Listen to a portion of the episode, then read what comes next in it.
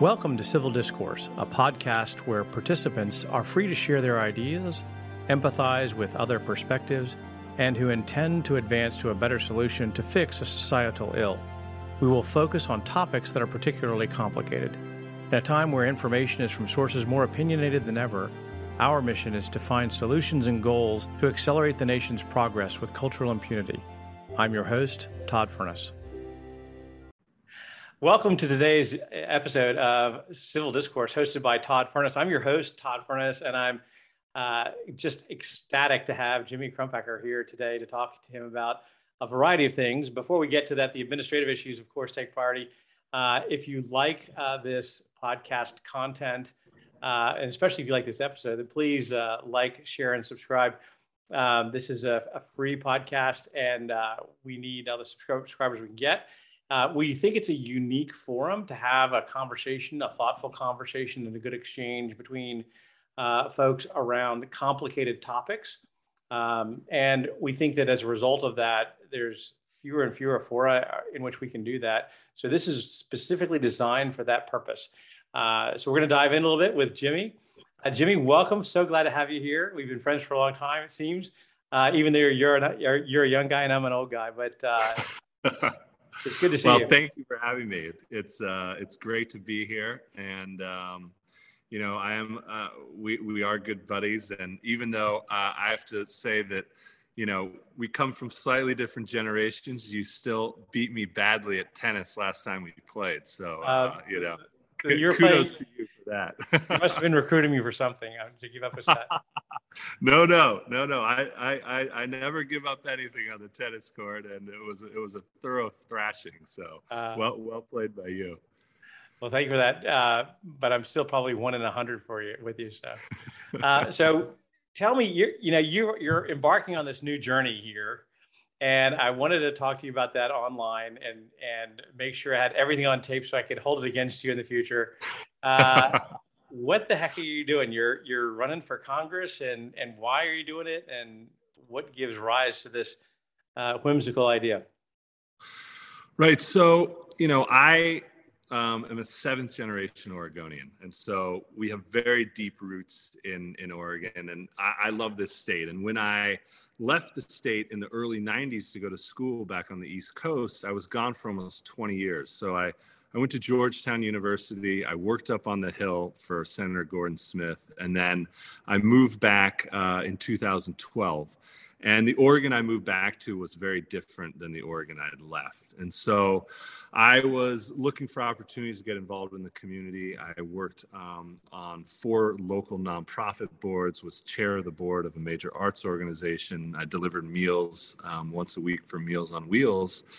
And then a rare opportunity came to run for Congress two years ago um, in the eastern part of the state, which was the only Republican district in Oregon. So I jumped at the opportunity. I got in the race. Uh, this was 2020, and I was running against three candidates with 42 years of political experience, one of which had run for governor in 2018. And I actually took the lead in that race with about a month to go. And I was kind of uh, I was over the moon, and then of course COVID hit, and our primary was May 19th. So, you know, our last two months of our campaign were I was sitting on the couch, um, and I never thought I'd have the opportunity to run again, and then. Um, the redistricting process took place and Oregon went from five seats to six. And my house in Central Oregon got moved into a brand new district that includes um, the southern part of Portland, which is where I grew up. So Providence came down and, and gave me another shot to run for Congress. Well, I applaud your efforts, and it's a noble a noble cause. Um, you know, on the on the program here, we are nonpartisan, and uh, because we're really focused on solving problems, and we mean that. I mean that in all earnestness. But uh, I would submit to you that Oregon is not a state known for its Republican heritage. Uh, so as you're deciding to run, what caused you to choose one side or another? That's a great point, but that's more recent.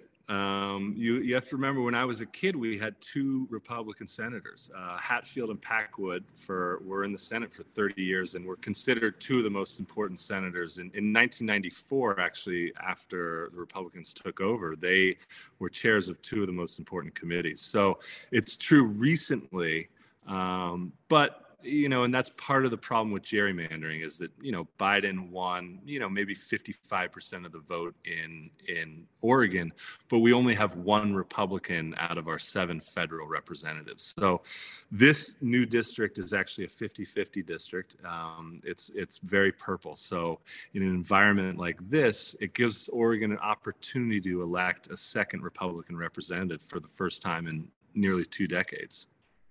So Oregon is uh, is famous for Nike. It's famous for uh, great wine.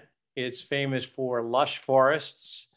Uh, it's famous for beautiful country uh, and nice people. So, uh, what's your what's your platform on, on all that? I mean, how do, how do right. you uh, work on that stage? Yeah. Well, so unlike Texas, um, which we is just have nice owned, people, that's all. no, well, no. So Texas is uh, the federal government only manages about one percent of Texas. They manage 53% of the state of Oregon. So wow. we're talking about 32 million acres, which are um, managed by the federal government. So they have a very outsized influence on our business and industry. And uh, and when I was a kid, the uh, the timber industry was you know, employed 85,000 blue collar jobs and was a huge engine of growth. And unfortunately, the federal government no longer allows um, a lot of uh, harvesting of timber on, on the federally managed lands. So it would be like Texas no longer allowing um, oil companies to drill for oil. Uh, the only difference is uh, we didn't have the opportunity to fight them um, because you know the land in Texas is privately held. So that's a major issue. And then you know because my new district touches Portland. Um, the issues that have been happening in Portland, as far as defunding the police, are a major concern. Unfortunately, um, Portland last year set its all-time murder record. Um, murders were actually up 3x of what they were um, pre-pandemic. Um, and a lot of that has to do with the fact we've lost a third of our police force, um, either to early retirement or just um, quitting outright. So th- those are a couple of major issues. And then I am focused on inflation. You can probably see my old screens here. I was a commodities trader for 13 years. Um, I used to stare at those for a long time. And so, inflation, oil prices, th- th- those are things that, uh, that, that, really matter to me. And, and, and I think are really important to voters because when the price of gasoline goes up 50%, that really takes out from people's bottom line. Yeah. Well, first of all, let me, I'm just so sorry to hear that the city of Portland, which is such a beautiful city filled with such nice people, has suffered such a great tragedy. And I, I hope that, you know, Portland gets uh, moved back in the right direction. I, it's, it's an important city to the country. Yeah. I, you know, the, it occurs to me, I, I was reflecting on this a little while ago. Didn't one of the nominees for the, for BLM, the Bureau of Land Management, wasn't she charged for spiking trees? You know, I don't know the answer to that. That that's a great question, but you know that was a tactic um, during the timber wars in the early '90s, um, which was, you know, spiking a tree is uh, very dangerous because you basically put a huge nail into a tree, and then if um, if you use a chainsaw to cut that tree down and it hits the nail, the chainsaw kicks back and and can and can cause death. So that that that would be a very serious charge. I haven't heard that, but um, for some reason, I, yeah. I, recall that as being the case. But if it is, it's horrible. If, if it's not, I'm sorry to inappropriately repeat it. Um, so let's let's talk a little bit about uh, the issues that you're you're focused on. You know, obviously, forestry management is big, land management is big. Um, what else are you looking at, and and what else do Oregonians care about? Well, I mean, clearly the federal government's management of its budget is a big thing. You know, I look at uh, the $30 trillion deficit as a major issue. Um, and within that, an issue that has kind of shocked me uh, recently, but I've had to learn about um, from running uh, has been healthcare costs um, and and the the the cost of of Medicare um, and and reading the trustees report um, was. Uh, it's a real eye opener, and you know it's it's 270 pages. It's very dry, but um, it, it is worth reading just because the numbers are so shocking and um, the direction that the trust funds are headed in is is really um, is something that the federal government needs to get its hands around.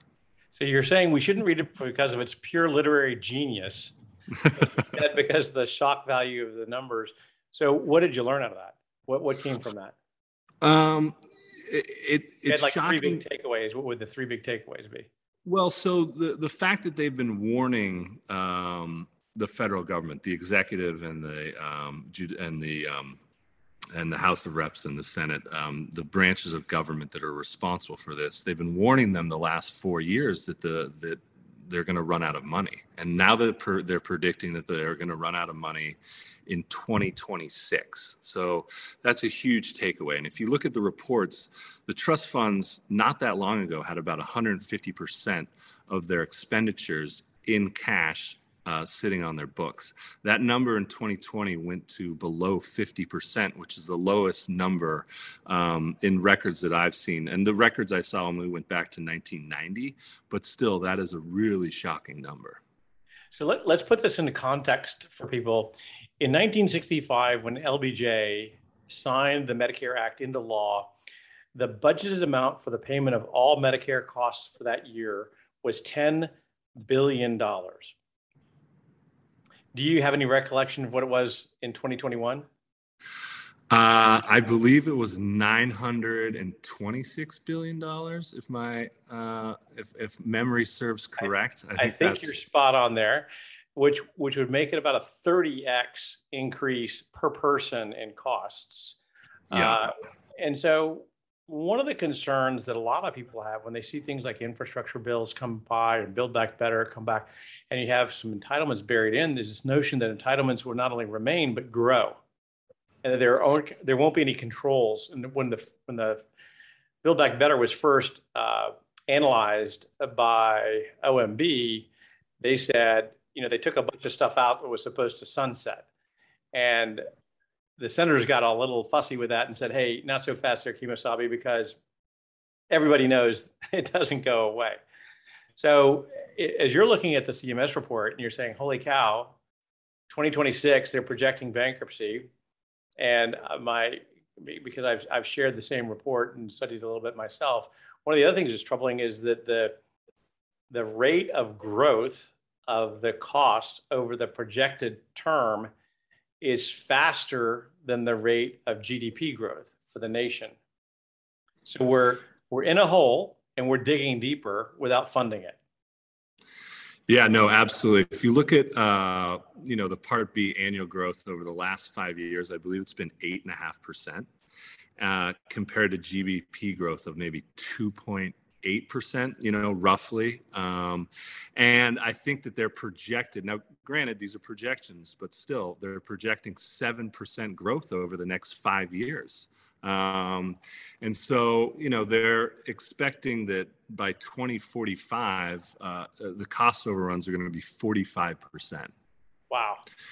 Which is really shocking. And some, some other numbers that I thought were, were important to share with your audience are that in 1970, one twelfth of Social Security benefits were the SMI, meaning these uh, Medicare benefits. That number went to one third in in 2005, and then after Part D was passed, that number went to 50% of total benefits. Holy so cow! think about think about that growth in in benefits for seniors. It's, it's an incredible uh, growth, and and unfortunately, it's not slowing down. So put differently, that's gone from 8% roughly to 50%. Yes, I mean it's shocking. It, it's totally shocking. Um, and you know, with if you look at the demographics that are happening in, in, around the world, not just in the United States, we're not we're not uh, uh, unique, but um, with the amount of retirees that are coming into the system, you know, I we keep adding more and more, and especially in the United States with the baby boomer population, um, we're going to be adding more and more beneficiaries, and, and the numbers are not are not going to get better anytime soon. In fact, they project by um, I believe it is in 75 years, so um, 2096, I believe is what they said, um, there'll be a 4.9 trillion dollar shortfall. Wow. So to put it into perspective, uh, right now, for those listening, um, I'm in the baby boomer category, and we are graduating 10,000 people a day to the 55th to their 55th birthday. Okay, so that means that the numbers when you get to 65 are you know bouncing about the same numbers, and so the people qualifying daily for Medicare uh, are is, is a vast number of people. Yeah, I, no, I think the numbers, and correct me if I'm wrong. I think there's 62 million people that qualify right now. Um, I mean, and that number is going to increase, and you've seen this over the years, right? Because um, in when the Great Recession happened in 2009, that was the first time where we really saw Medicare, the expenditures exceed. And a lot of that had to do with the fact that income levels and therefore the tax levels were going down. And so, because of uh, the COVID 19, I think we're seeing an acceleration of people retiring. Um, so I think that this is going to have an impact that the trustees didn't even speak about moving forward because the job market right now is so in flux. People are making life decisions, i.e., retiring early, um, and that's going to have a major impact on, on Medicare. And I don't think people really appreciate that. That's a very powerful insight. Uh, very, very powerful insight because I don't think a whole lot of people are connecting those dots. The, the, correlation between COVID and the governmental response to COVID, and then early retirement, and then the corresponding uh, cost to Medicare associated with that. Yeah. Well, and you know, if you look at Medicare, which I think is very relevant because obviously the economy has grown significantly since 2000, uh, it was two and a quarter percent of uh, expenses of GDP. That number is at 4% in 2020, and then it's going to grow to 6% by uh, 2045, and then they estimate 8.5% by 2095. So, I mean, even in the last 20 years, it hasn't doubled, but it, it's gone up a significant amount.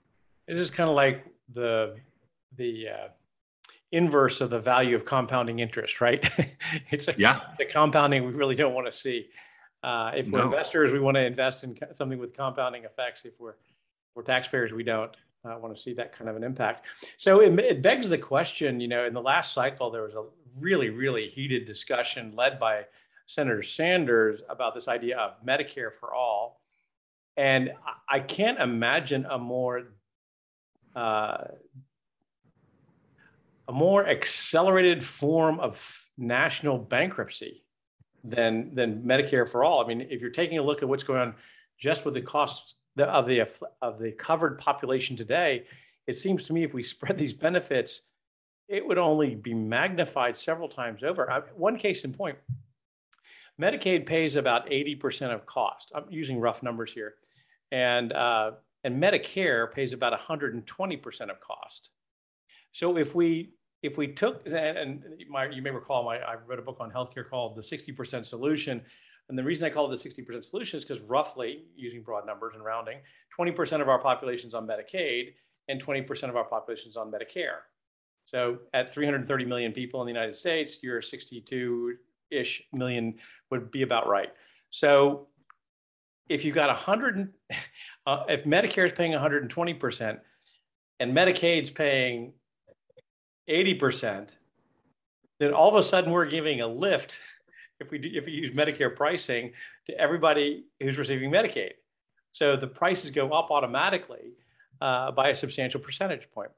Now, I want to use something. I, I one of the things that I think is troubling for people is they really they throw these numbers around like it's it's no big deal, right? And the running joke is uh, one of the senators said, "Well, I'm just glad that the other side doesn't know what a, a gazillion is." Um, so I, I like to put this in perspective. I once asked somebody how to think about a billion dollars. Like, what is a billion dollars?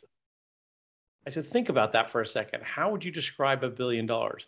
A billion dollars is a million dollars a year for 1,000 years. Very hard to spend a billion dollars unless you're well, the federal government. exactly. Then they can do it without breathing hard. But I'm sitting here thinking a trillion dollars? And, and we're looking at, at basically at $926 billion, we're just a hair under a trillion dollars of healthcare expenditure last year alone. How do yeah. we how do we arrest this? You know, let's imagine, you know, you get to be king for a day. You go into Congress and you uh, have the bully pulpit. You say, "Hey, I'm sure. Jimmy from Oregon. What what are you going to do?" Well, I mean, clearly this is a very challenging uh, problem um, because when you promise um, your citizens certain rights, and Medicare, I believe, is one of those rights that, that has been promised. So you can't take it away from people. Uh, but certainly we can look at um, extremely wealthy people, i.e., the billionaires, um, and say, you know, can there be a means test? Does everybody um, who is making millions of dollars or worth tens of millions of dollars need to be on Medicare? Um, the other thing that I would look at is um, is drug prices. Um, you saw the clear jump. We went from a third to a half once um, once Part D got put onto uh, Medicare. And so, if the federal government were able to negotiate prices um, with drug companies, that would certainly make it a little bit uh, easier to stomach these these surging prices. Um, you know, uh, on your last podcast, you talked about the fact that um, you know aspirin bottle costs sixty dollars when it cost what one cent to make, um, and and then you also talked about um, if you pay uh, cash as opposed to using your insurance, you know, paying $500 versus, I forgot your exact example, but $3,000. I mean, th- those are significant differences. And if you look at um, the way insurance is handled, um, you know, unfortunately, we have this uh, bifurcated system where each state is kind of its own king, and we don't allow insurance companies to go across state lines. And certain uh, there's certain regulations rolled around it. Now, I'm not an expert on that. I'm sure you know a lot more than I do, but um, you know, if I look at the statistics on on on the Medicare uh, beneficiaries, um, the private Medicare plans have risen from 12.8% in 2004 to nearly 40% in 2020. So, I mean, think about that rise in private plans that have then are, are then being put under the umbrella of Medicare. So you're seeing a lot of expenses roll through there. And a lot of this has to do with, uh, unfortunately, uh, administrative costs, right? I mean, if you look at uh, hospitals' bottom lines, the amount of money they spend on administrators is crazy. And then also, you know, I would love to see um, uh, some reforms when it comes to being able to sue doctors and and you know the, the legal system I th- don't think is is one that that, that protects uh, um, uh, the, I, I, I think it's a huge drain on the system. So let me see if I can kind of back up on that. So I, I hear you say means testing as an option. Yeah. I hear you say drug price reform as an option, and there's more to unpack there in just a second and then I hear you say uh, tort reform. So tort reform, exactly. So on the drug testing, I mean on the the drug issue, uh, I did a podcast with a guy who runs by the moniker of Pharmacy Stan, a really interesting guy. and uh, one of the things he pointed out was the fact that we have all these oligopolies that have formed in different areas of the supply chain. So you got the drug manufacturers, and there's some oligopolies there. Then you have the drug distributors, and there are oligopolies there and there's cross ownership between the, the, the manufacturers, the distributors, and the TPAs.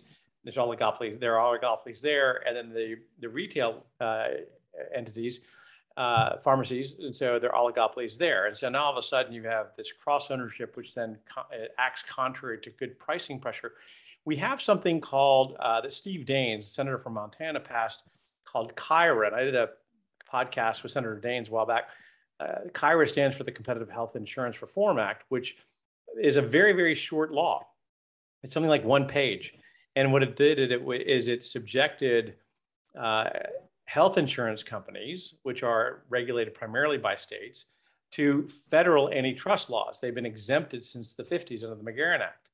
And so uh, one of the things that we might want to examine is another tool in the in the in the tool box is you know the ability to examine or, or pursue some antitrust issues with regards to these overlaps. I'm going to throw something out. I recognize I'm catching you completely off guard with this, so let's just play with the idea for a second. Um, one when when President uh, Johnson signed the Medicare Act into law, the average uh, person retired at about age 65. The, the life expectancy was only about two years after that. So, right. the, to- so the time that the recipient uh, of the Medicare uh, got benefits was very short. Having said that, you correctly point out that the, the nation has made a promise to those paying into the system that they're going to get a benefit uh, in the future by virtue of their having paid into the system.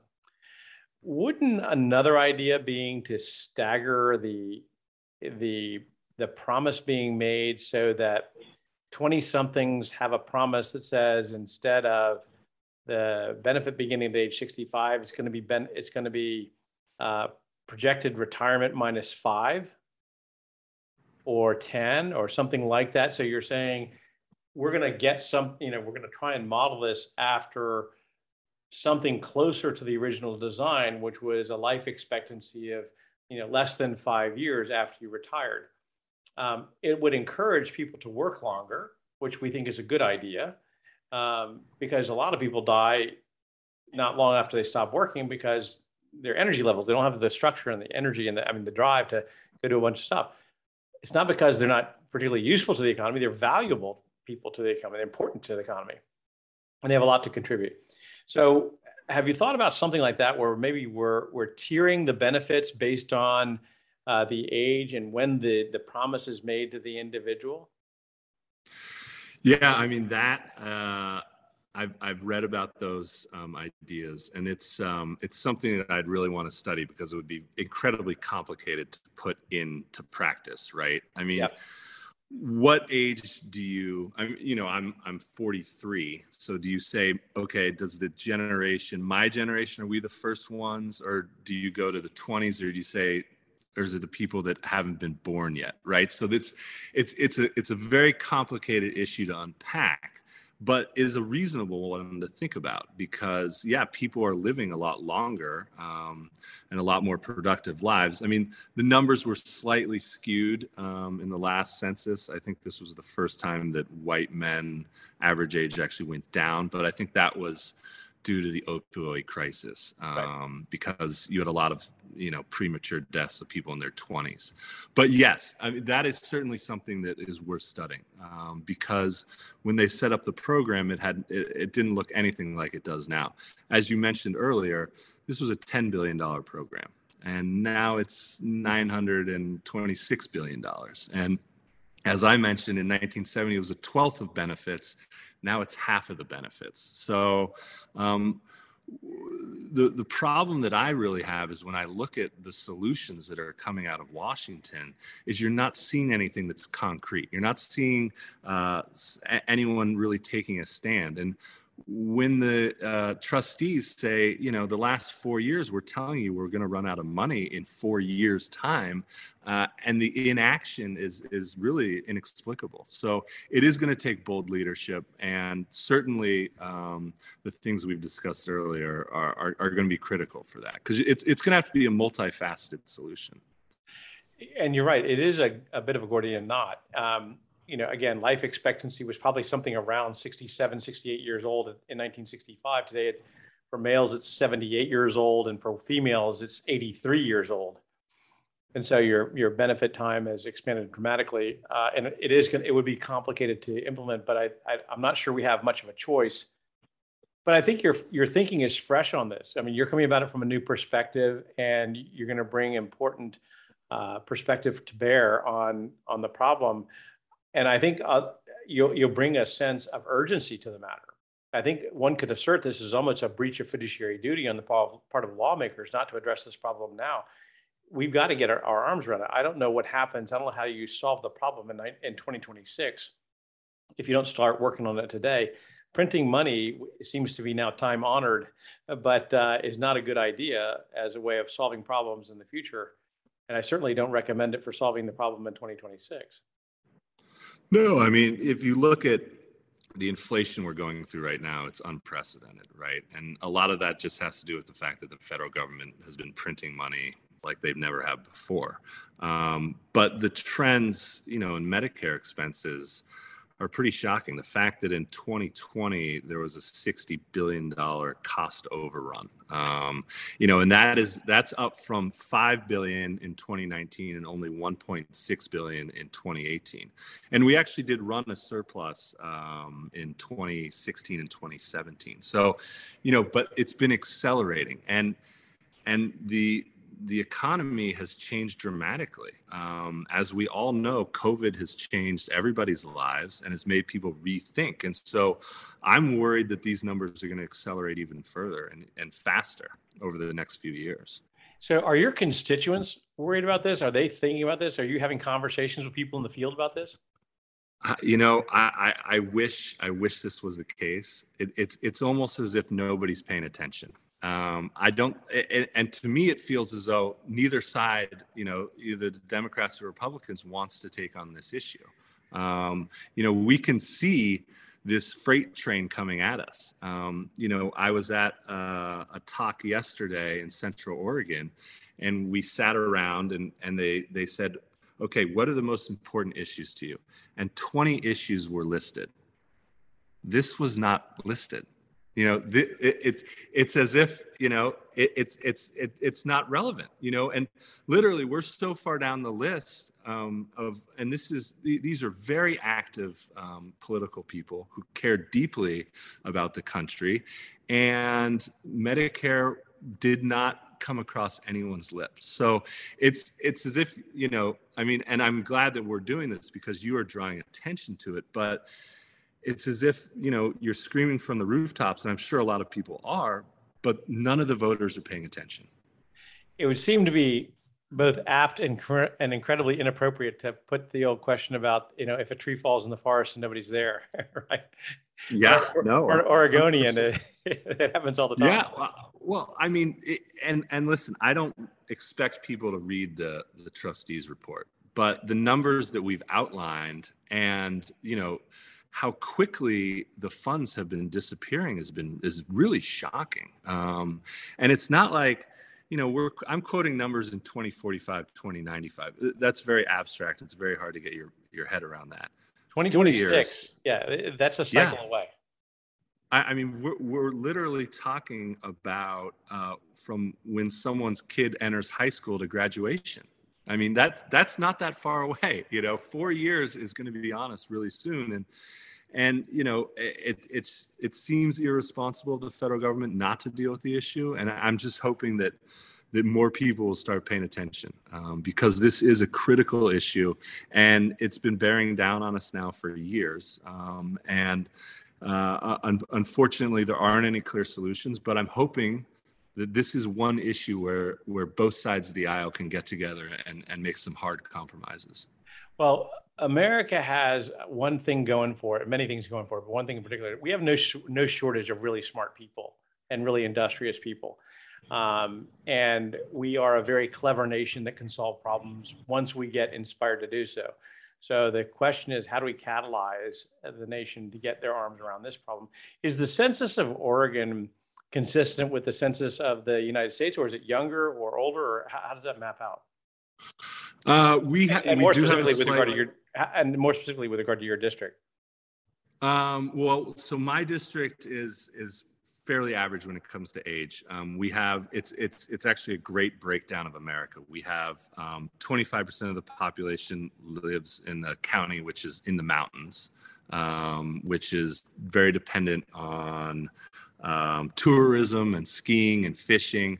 Um, we have um, two counties which are very rural, which are farm counties, and then 40% of the population of my uh, district is in Portland proper or just outside of Portland. So it's a really interesting combination. It's it's it's it's kind of a tiny. Uh, it looks a little bit like America in general. So you, you get a little piece of, of of, of three very distinct and very different regions, um, which have which have very um, you know they care about very different issues. But you know this is one of those issues that all three types of um, counties should really care about um, because it affects um, our seniors um, and, it, and it affects uh, the federal government. So you have uh, rural urban stratification and you also have socioeconomic stratification. Um, what, if that's the case if it, if it is kind of a, a a bit of a microcosm of the of the United States, then that means that roughly 20% of your population would be in the age category that cares about the Medicare issue. Is that correct? Is that about right?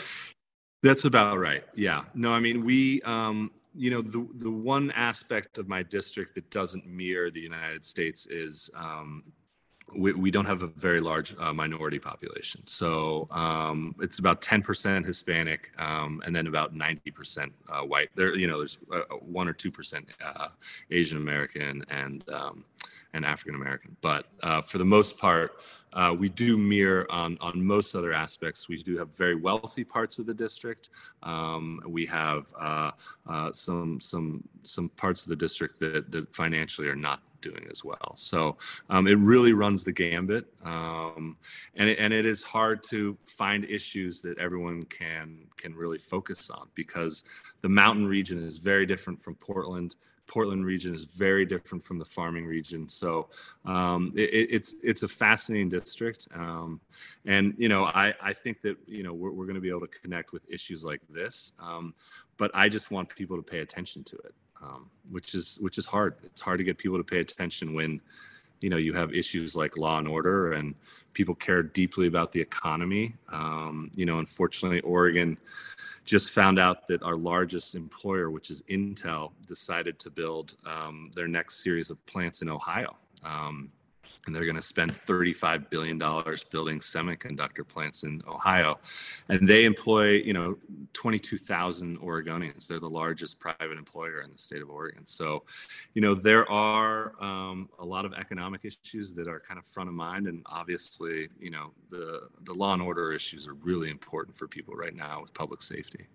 So, one of the other issues that's been that I've uh, gotten a lot of attention on and spend a lot of time on is the issue of broadband and how it correlates both to education and then healthcare. Uh, the misunderstanding by many people is the fact that they believe that broadband is a function of socioeconomics. You know, people can't afford it. When in fact, oh, I'm sorry, not that that it's that it's a socio, I mean, a uh, rural urban divide issue. Meaning people in rural areas can get it, not that people can't afford it. The reality is that both are a case, and it seems to me like that's a an issue you know spot on for you. You probably have both issues in your district where you've got both people who can't afford it and uh, and where it's not available because of the the rural nature of the and the mountainous nature of the of the uh, community.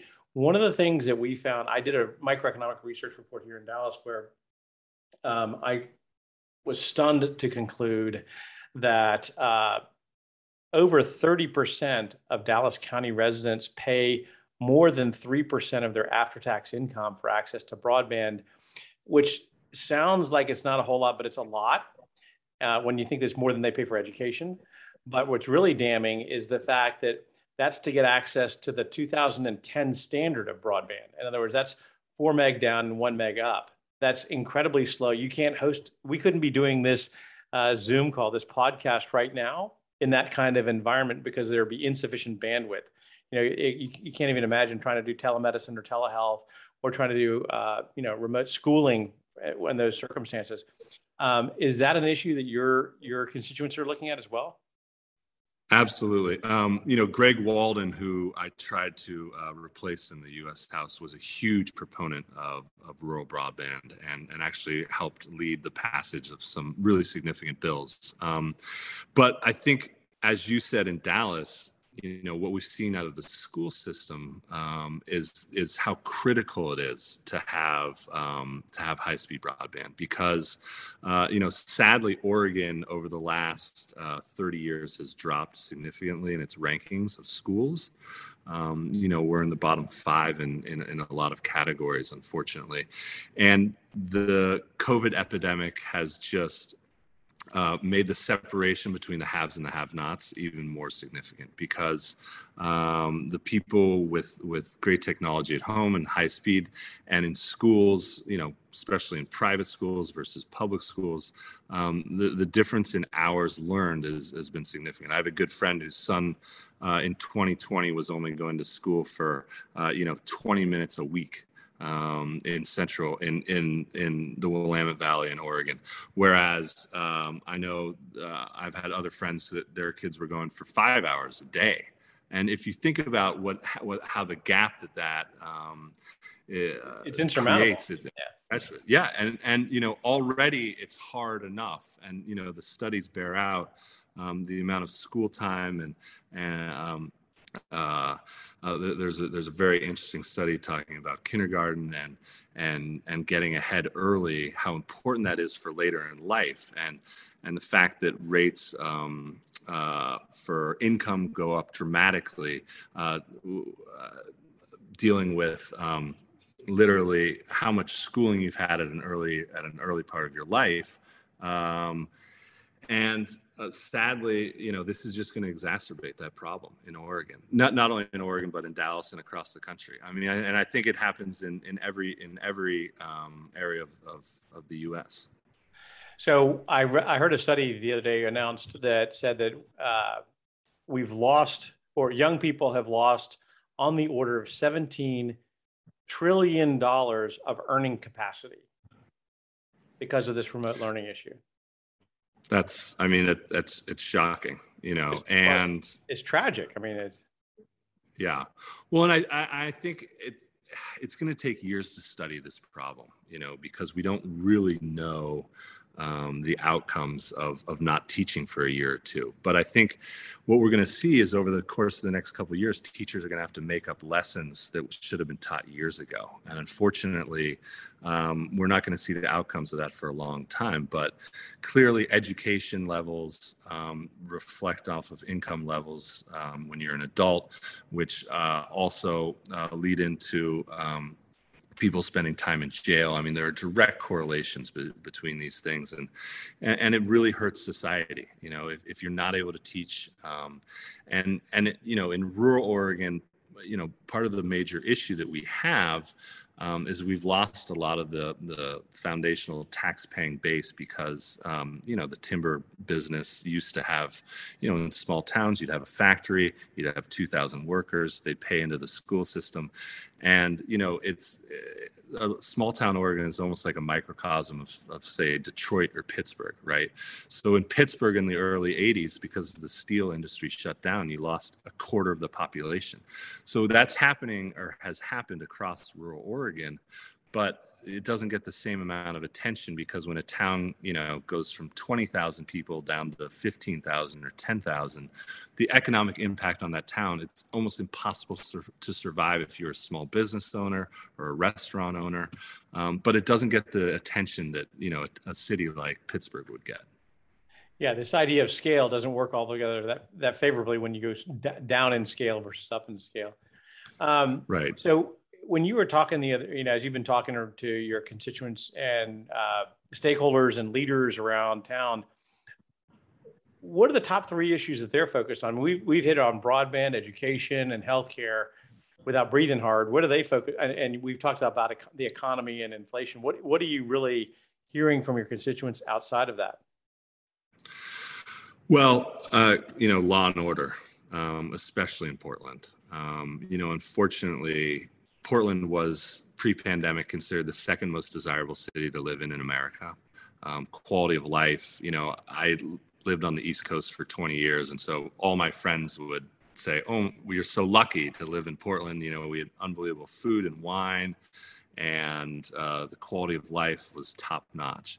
Unfortunately, I believe the last statistic I saw was we, we fell to 65 for um, best city to live in wow. in two years. So from two to 65, and you know, and it, it, it's really sad. Um, I'm, I'm, sitting in my old office um, in downtown Portland right now, and um, not far from me is the Bijou Cafe, which opened in um, uh, 42 years ago and it closed um, because of the pandemic. And, you know, and it's just these small businesses. And once you know businesses start leaving downtown, um, it, it's very hard to stop uh, the, stop the slide. And so, you know, I think that this is a real issue for people. We need to get downtown Portland back up and running because even if you're from rural Oregon or you're from central Oregon, Portland is the largest city. I mean, Portland's basically 40% of the state's population. And so it's really important for Portland to be vibrant and, and to get back to the way it was. And people have told me in the real estate business, they're worried it's going to take five years for it to get back. And, you know, if you go to the Apple store, in downtown Portland, there's literally a, a 20 foot fence um, that that surrounds it because they had their windows smashed in during the riots, and those windows cost you know a million dollars a piece because they're three story windows and they're you know oh it's in, there's only one factory in the world that produces it. So it's really important to bring back um, a sense that that it's safe in, in downtown portland. Um, and we need to give confidence back to the police department. Um, you know they've been trying to rehire thankfully um, a bunch of retired officers or officers that quit. They offered 82 positions, um, and unfortunately, only two of the 82 officers would even have a conversation about coming back on the police force. Holy um, cow! Um, you know, yeah, I mean, our police force has gone from a thousand people down to 600, high 600s, and you know, and unfortunately, because um, the local politicians don't back the police force, nobody wants to work there. Um, and so, you know, we had a break in in our building and our ground floor tenants. Um, the alarm went off at two in the morning. They got there at two fifteen. Uh, the police didn't arrive until six in the morning, um, and they just said, "Listen, there isn't an active robber." We don't have enough manpower to even come and deal with your situation. So, yeah, it's it's sad. It's really sad what's happened to Portland, and you know, it's it, it really gets down to fundamentals of you, you can't allow people to just be lawless. Um, you know, we had 120 days of rioting, and you know, unfortunately, we're we're we're still feeling the effects of that a couple years later. So, as a federal a federally elected official, you know, you're elected to federal office um, how would you coordinate then with local officials to make sure that Portland has an opportunity to get it back on its feet as quickly as possible, and how the residents of Portland and the other residents in your district can get back on their feet as quickly as possible and have a quality of life that they once used to consider normal and now considered dreamlike?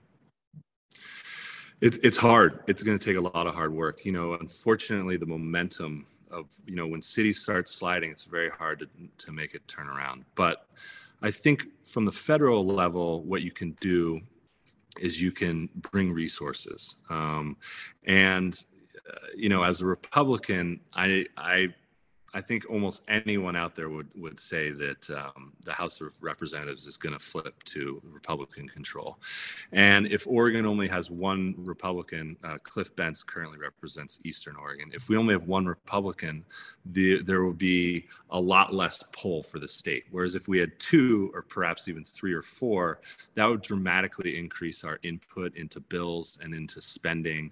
Um, and it's important to have balance in in in your federal representation representatives because if you know the federal government switches back and forth between parties all the time and if you can only have input when when one party's in control that that doesn't help your citizens. So and i think having a, a politician that represents part of portland really stand up and say, hey, you know, I I, I believe that the police are doing uh, the best job that they possibly can. That that means a lot. I and, and you know, building that confidence back is important. Um, you know, when you have members of uh, the city council that are going out and and saying that the police force was throwing Molotov cocktails plainclothes police officers were doing that and trying to start riots, you know, that's that's not healthy and and, and it really uh, hurts the morale of the police force.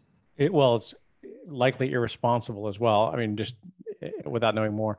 So, um, what I hear you say is that a part of this is a cultural issue where uh, creating a sense of cultural support and community support for the police force that starts with leadership and goes throughout the community finds its way in further support through financial support.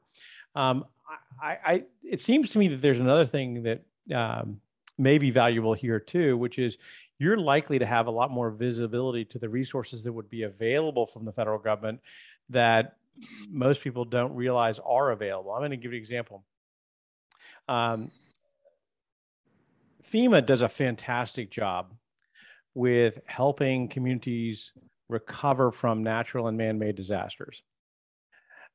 One of the things that's challenging for the communities is a lot of communities, small communities, don't have the scale or administrative staff to go fill out the applications to get the money from FEMA. At the same time, they have to raise some money, and that's hard as well. So I would imagine that, and as a result of that, FEMA has tens of billions of dollars of allocated but unspent money on his balance sheet because it was allocated for certain recipients, but the recipients didn't know how to go get it. And so it stays on the balance sheet because Congress has the power of the purse and they've allocated it. So I would imagine that you'd also have the ability to do that where you have not only just the ability to see into what is available, but also I think you're uniquely gifted given your background to understand to have the financial understanding of how to go make things work and to help culturally empower people by standing up as a leader and saying, "Hey, we got to wrap our our arms around uh, folks and not only create a big economic bear hug around the community, but also create a big cultural bear hug around the police force who need our support." No, absolutely. And, you know, FEMA is critical in Oregon because we're averaging about a million acres of forest fire a year now. Um, and it's really sad. And in, in my, in the fifth congressional district, the Detroit area um, and Mill City area, the, a huge fire went through it two years ago. And today, unfortunately, there's still 700 people without homes. Um, and this is a very small community. These are two former um, big timber areas. And, uh, you know, when I read something like that, that 700 people still don't have homes, it's shocking. And unfortunately, because of inflation and, and construction costs have now gone up 25%. So it's becoming almost undoable for people to rebuild their homes through the insurance um, that they had on their homes. And so, something that the federal government, just like you pointed out, with FEMA supporting these homeowners, you know, getting back in their dwellings is, you know, that that is something that the federal government is directly responsible for, and that is something I, I wouldn't be able to do as a representative. Well, and it goes a step further, which is, you know, you're touching on another very, very central issue to the human experience, which is hope. You know, yeah. If you if you're without a home after many many years and you don't know when it's going to come, you know, sooner or later, God forbid, you give up hope that that you can get yeah. your way back. Um, and that's hard. Yeah. That, I mean, it's unfortunately these communities just you know they keep getting gut punch after gut punch. You know, when as I was talking about before, you know, when you lose your mill and you lose all these, you know, working um, blue collar, you know, strong wage jobs, um, and they're not replaced with anything. And then all of a sudden, a fire comes through, uh, you know, 10, 15 years later. Um, it's very hard for these communities to rebuild. Um, and, you know, Detroit, for example, there were almost every building and every home was destroyed in the city. And it, it's really sad to see. Um, and yes, at the end of the day, I mean, that's what, you know, that's what makes America one of the best countries in the world. No, it's sorry, the best country in the world because we do give people the opportunity to pull themselves up and and and and really get ahead. Um, and, and, unfortunately, um, you know, if things happen that are out of your control, um, for example, not being able to go to school, um, if your home's destroyed by fire, uh, it, it's very hard to recover from this, and, and this will impact generations. Um, and you know that's that's one thing that I think that the federal government should be doing a lot of and stepping in for the state of Oregon is you know higher education. Um, you know because higher education at the end of the day leads to a lot of opportunities. And unfortunately, Oregon has severely underfunded its universities. Um, and we should have more Pell Grants, which I think are phenomenal, um, to help allow people uh, without opportunities to get a college education. Because if someone goes to college for the first time in a family, that literally will affect generations after them. So, what I'm hearing you describe is a vision of the future that includes um, an economically strong set of communities that comprise a state or that, that make up a state that is also economically strong, one where the communities are also safe for people to walk around with, walk around in and raise their families in, and to some extent, um, agile, meaning it's capable of being, you know, because of the educational nature of its workforce or the educated nature of its workforce, that it can be responsive to the changing dynamics of economic needs and and uh, and business needs uh, across across the state um, and that you want to be a bridge, not only as a leader locally, but also as a bridge to the resources available from the federal government. Eh, that's my synthesis of what, what I hear you saying. Is, have I missed something or uh, have I overstated anything? No, and you know, I think more now than ever, I think people are looking for a change in leadership in Oregon. Um, there was a poll that the Portland Business um, Alliance just came out with and this is a shocking number, but they said that 88% of respondents did not think that Portland was going in the right direction. I, I've never seen a poll like that. I mean, that's those are almost Afghanistan-like numbers. Um, you know, clearly Afghanistan has is a totally different kettle of fish, but I mean, those are numbers where people are kind of giving up on a city. And it's very hard to turn that around. And it's going to take bold leadership and it's going to take people with new ideas. And, and I think that this is a time um, where, where someone like myself, who, who's not a politician, has an opportunity to run um, and with a business background and some common sense and can hopefully get some things done. Well, I, I really sense a, a, fresh perspective and a very uh, capable intellect being applied to these problems and a great deal of leadership that you can bring to the bring to the table. I'm, I'm really first of all I'm, I'm grateful that you would spend time with me on this humble little podcast, but uh, really I, I, applaud your efforts and really think you're going to do a fantastic job. I, I'm so, I'm very confident you're going to make the rounds in in Oregon and uh, visit probably every community there is to visit. Um, so you're going to wear out a bunch of shoes. Uh, thank goodness Nike's nearby.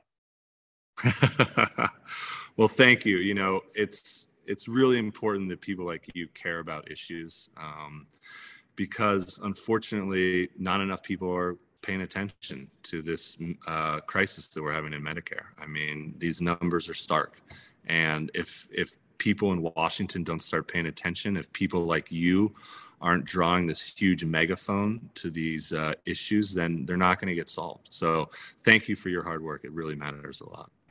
Well, I'm going to reach out to you again, and I'm going to have you back if you'll if you'll join me, and I'm going to hear about uh, an update, and also I want to hear uh, sometime in the in the mid first year of your first term how it's going. Absolutely. If I get elected, I, I will be there whenever I can. So I look forward to it. Great. Well, thanks for joining us today, Jimmy. We'll look forward to your success. Thanks for watching this week's episode of Civil Discourse. To learn more about today's topic or our guest, visit www.the60percentsolution.com or www.tfip.group.